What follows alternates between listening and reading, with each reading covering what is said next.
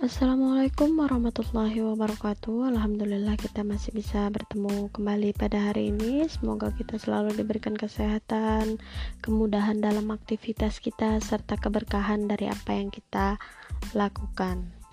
Oke, untuk pertemuan hari ini kita masih melanjutkan materi sebelumnya. Jadi pada pertemuan hari ini kita memasuki subbab gejala sosial akibat nilai dan norma sosial. Pada hari ini kita akan mempelajari tentang gejala sosial akibat adanya pelanggaran terhadap nilai dan norma sosial. Jadi untuk tujuan pembelajaran sendiri, setelah mempelajari materi ini, siswa dapat mengenali gejala sosial dalam masyarakat dengan benar. Jadi untuk materi intinya, sebagaimana yang telah saya sebutkan tadi, kita akan mempelajari tentang gejala sosial akibat adanya pelanggaran terhadap nilai dan norma sosial. Jadi kita langsung saja masuk ke materi inti kita. Jadi dalam kehidupan kita sehari-hari, tidak semua orang itu bisa bertindak berdasarkan norma dan nilai-nilai yang berlaku dalam masyarakat. Jadi tindakan yang tidak sesuai dengan norma dan nilai sosial yang berlaku dalam masyarakat itu dinamakan perilaku menyimpang. Jadi perilaku menyimpang ini terjadi apabila seseorang atau sekelompok orang tidak mematuhi norma atau patokan dan nilai yang sudah baku atau ada di dalam sebuah masyarakat.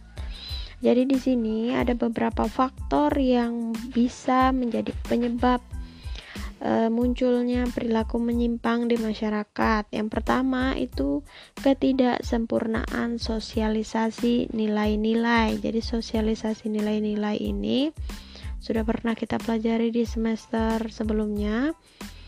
Uh, untuk agen sosialisasi itu ada keluarga, teman sepermainan, kemudian lingkungan uh, lingkungan ya lembaga pendidikan, kemudian lingkungan pekerjaan.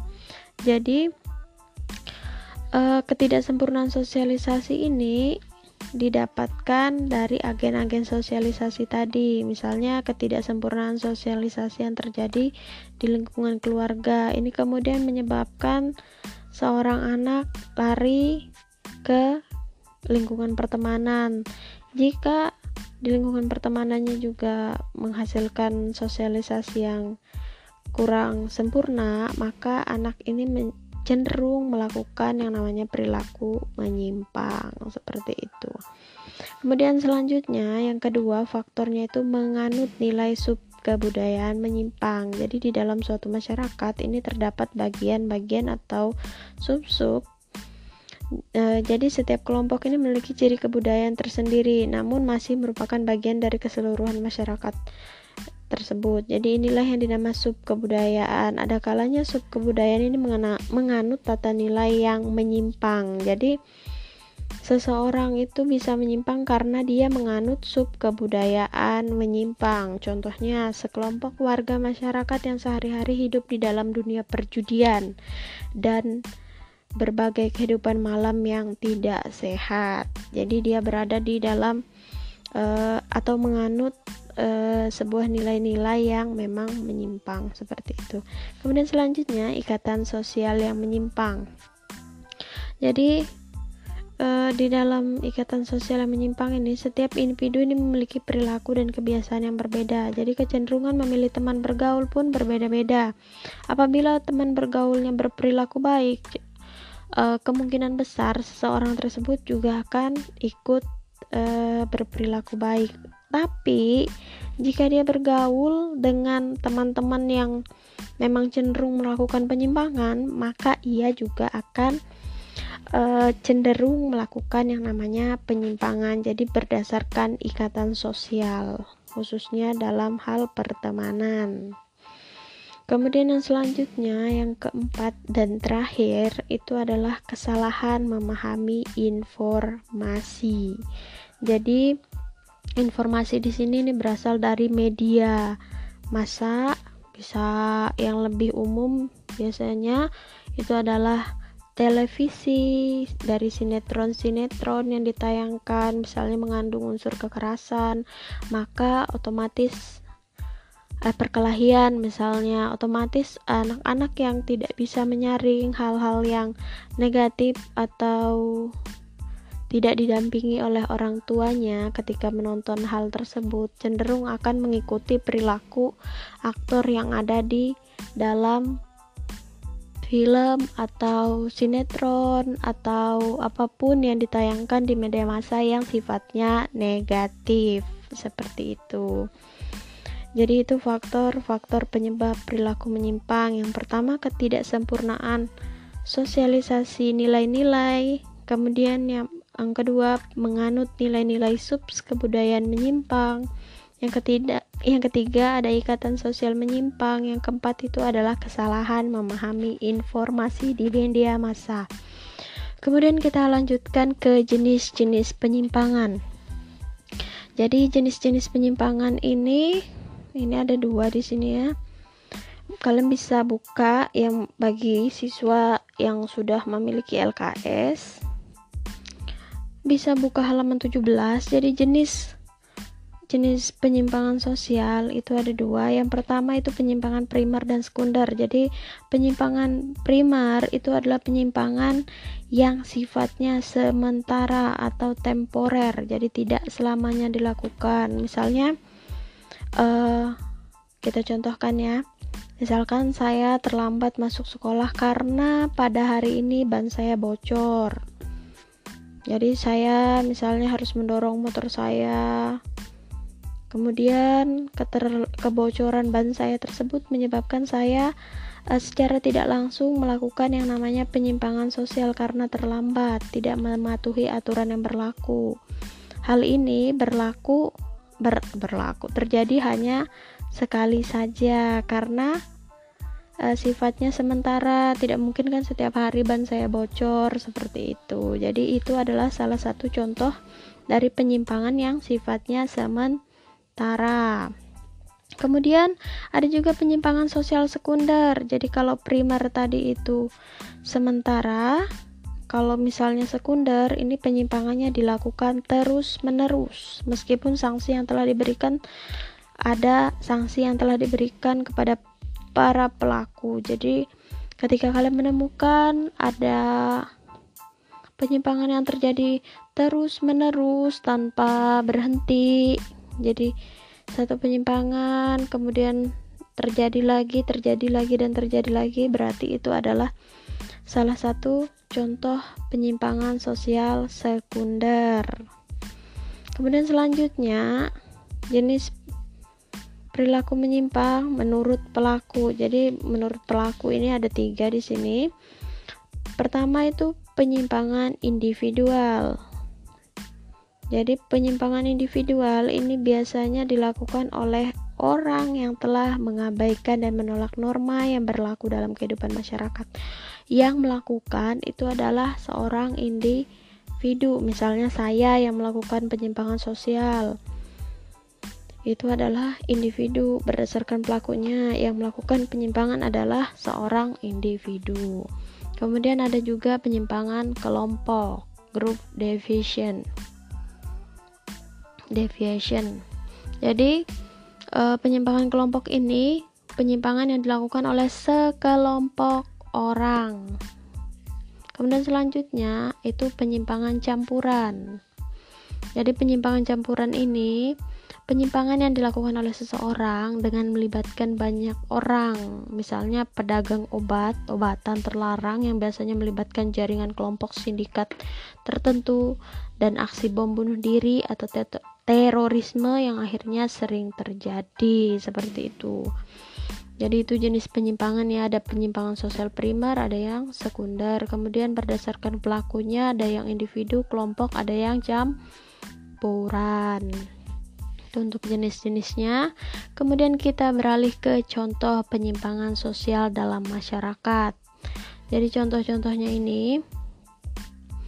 Yang pertama itu kriminalitas. Jadi kriminalitas ini merupakan tingkah laku yang melanggar hukum dan melanggar norma-norma sosial.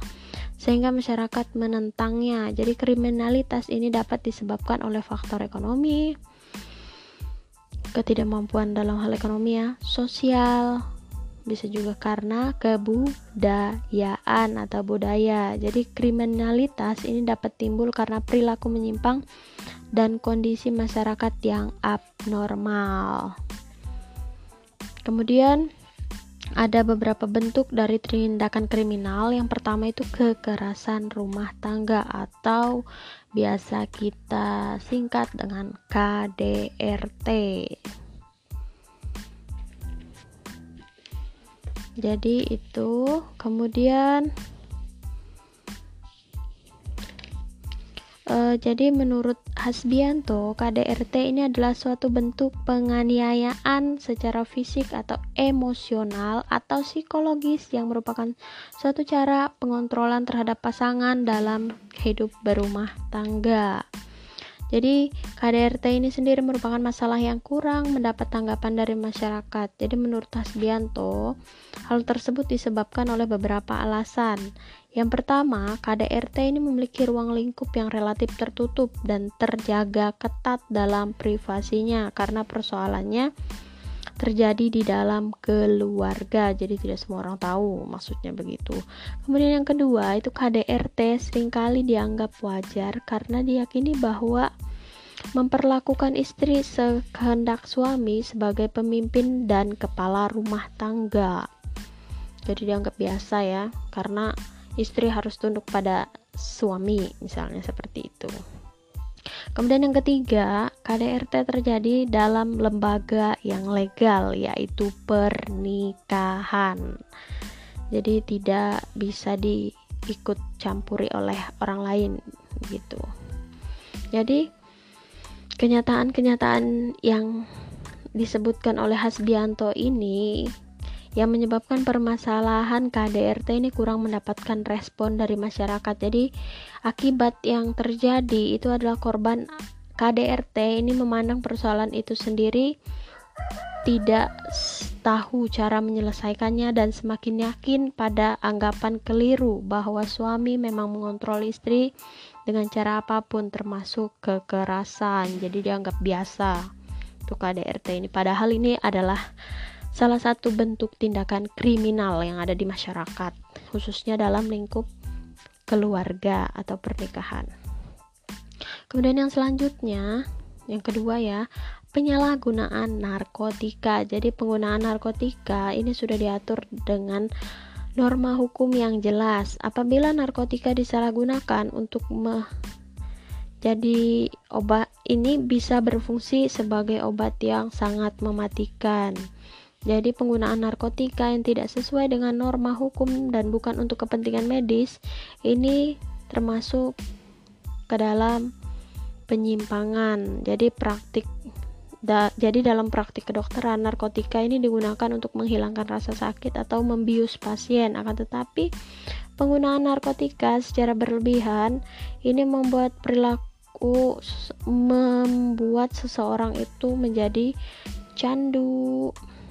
Jadi itu termasuk ke dalam tindakan kriminal karena sebenarnya penggunaan narkotika ini sudah diatur dengan jelas hanya untuk keperluan medis. Selain itu, itu termasuk ke dalam perilaku menyimpang atau kriminal. Kemudian selanjutnya korupsi. Ini penyakit yang tidak bisa hilang dari Indonesia ya. Jadi korupsi ini berasal dari bahasa lain corruption. Eh, Latin, corruption dan corruptus yang berarti kerusakan atau kebobrokan. Dalam bahasa Yunani, corruption, corrupt, corruptio artinya itu perbuatan yang tidak baik, buruk, curang, dapat disuap, tidak bermoral, menyimpang dari kesucian, melanggar norma-norma agama, material, mental, dan umum. Dan, jadi dalam arti luas, definisi dari korupsi ini adalah penyalahgunaan kekuasaan publik untuk kepentingan pribadi atau privat yang merugikan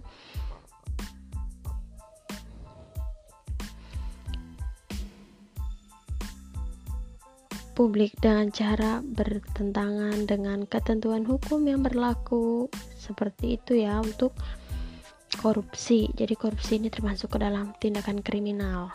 Kemudian selanjutnya, perdagangan manusia atau human trafficking. Trafficking. Jadi perdagangan manusia ini merupakan transaksi yang menjadikan manusia sebagai objek jual beli. Hal ini biasanya diwa, diawali dengan penculikan, penipuan, dan pemaksaan terhadap korban. Jadi kejahatan ini termasuk dalam transnasional yang melibatkan banyak negara. Kemiskinan dan keinginan untuk mensejahterakan diri menjadi faktor pendorong adanya perdagangan manusia. Kemudian selanjutnya itu perampokan. Jadi perampokan ini merupakan tindakan kriminal dengan cara merampas harta benda ora, orang lain. Jadi itu ya untuk kriminalitas. Kemudian kita lanjut ke alkoholisme. Jadi persoalan pokok pada permasalahan alkoholisme adalah siapa yang boleh menggunakan, di mana, kapan, dan dalam kondisi yang bagaimana. Sebenarnya alkohol ini mempunyai manfaat dalam praktik kedokteran dan penelitian, tetapi banyak masyarakat yang menyalahgunakannya.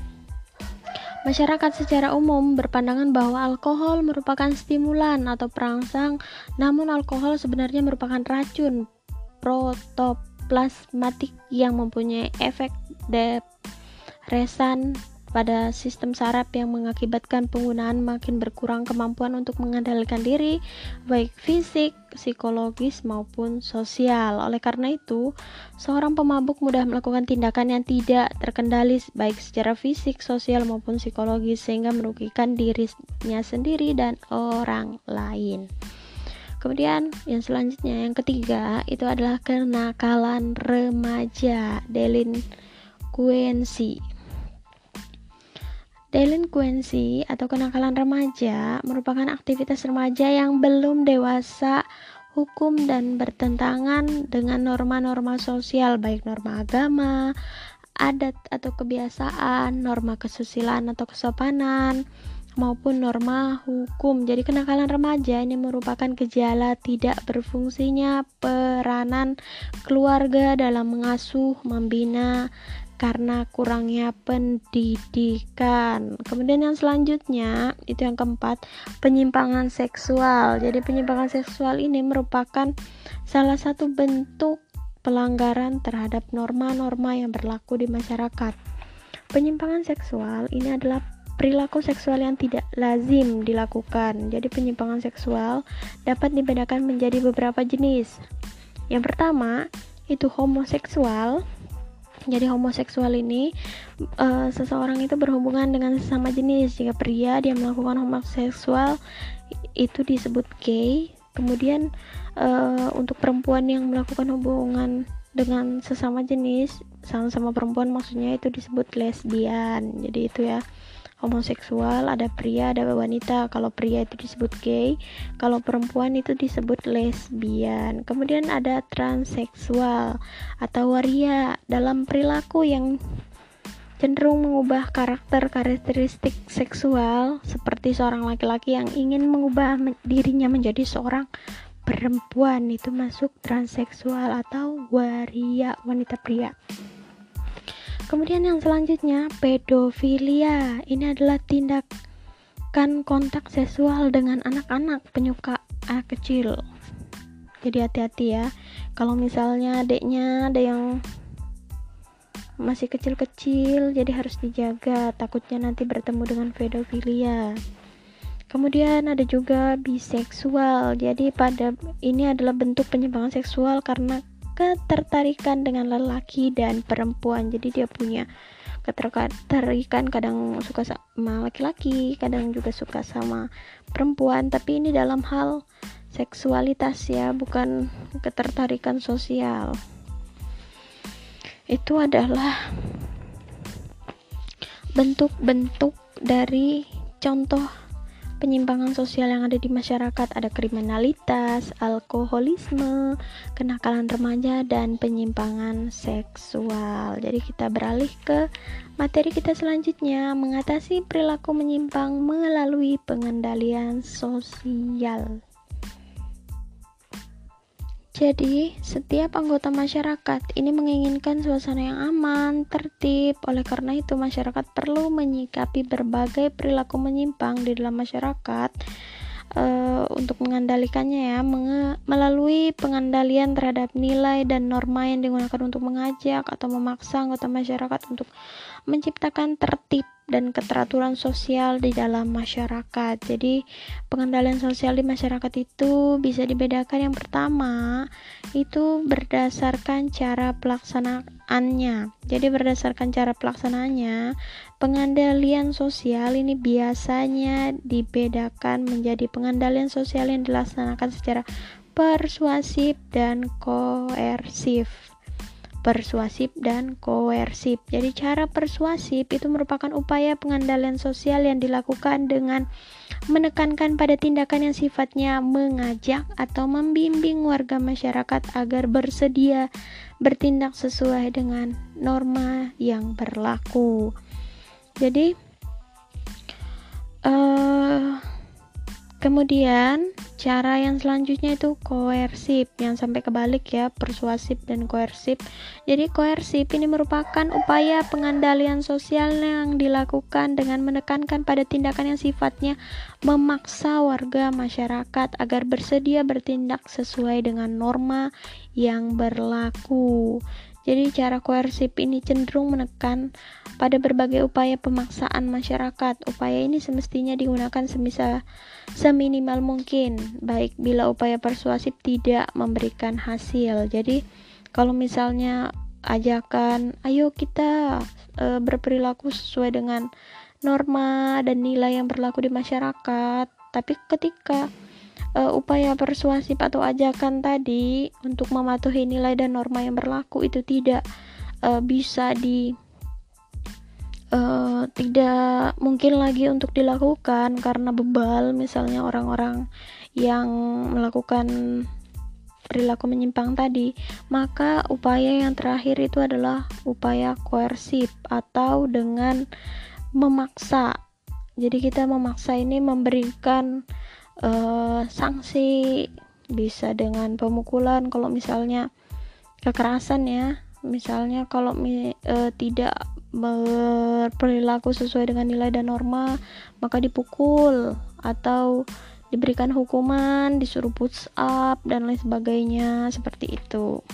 Jadi harus bisa dibedakan mana cara persuasif. Persuasif itu adalah ajakan, koersif itu dengan paksaan. Jadi beda antara mengajak dengan memaksa.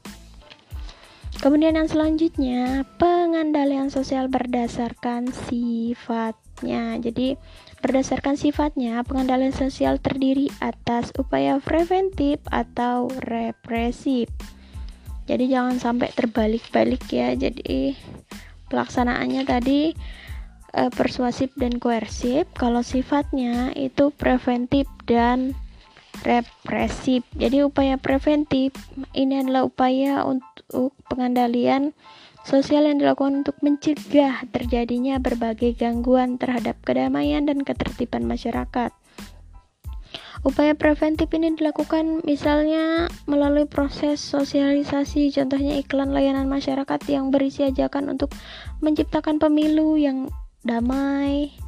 Kemudian kita beralih ke upaya represif. Jadi upaya represif ini adalah pengendalian sosial yang dilakukan untuk mengembalikan kedamaian dan ketertiban masyarakat yang pernah terganggu. Jadi kalau preventif itu pencegahan, kalau represif ini mengembalikan kembali.